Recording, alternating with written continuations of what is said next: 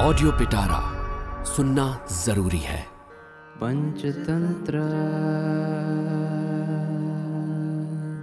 नमस्कार मेरा नाम है रिचा और आप सुन रहे हैं ऑडियो पिटारा और मैं लेके आई हूँ विष्णु शर्मा की लिखी संपूर्ण पंचतंत्र की कहानियाँ। इस कहानी का नाम है दिवा स्वप्न का परिणाम।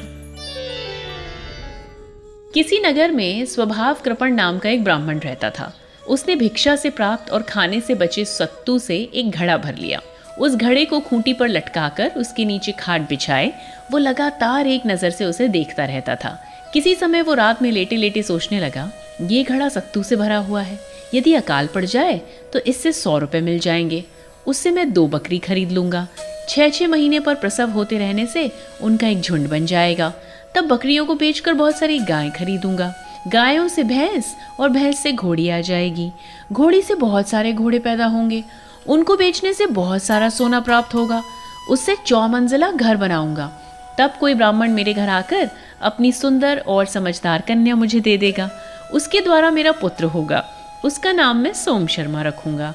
उसके घुटनों से चलने योग्य होने पर मैं पुस्तक लेकर घुड़साल के पीछे बैठकर पढ़ रहा होऊँगा। उसी समय सोम शर्मा मुझे देखकर माँ की गोद से उतरकर घुटनों से चलता हुआ घोड़े के खुर के पास से होकर मेरे पास आएगा। तब मैं ब्राह्मणी से गुस्से से कहूँगा बालक को उठा लो। घर के काम में व्यस्त रहने के कारण वो मेरी बात नहीं सुनेगी।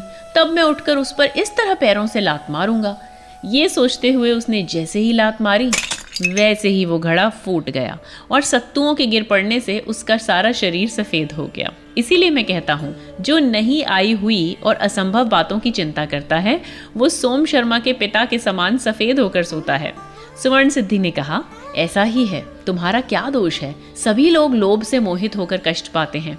कहा भी है, जो हड़बड़ाकर कर्म करता है और उसका परिणाम नहीं सोचता, उसका चंद्र राजा के समान तिरस्कार होता है। चक्रधर बोला ये कैसे?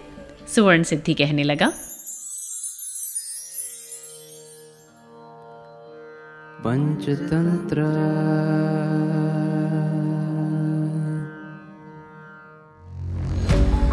ऑडियो पिटारा सुनना ज़रूरी है।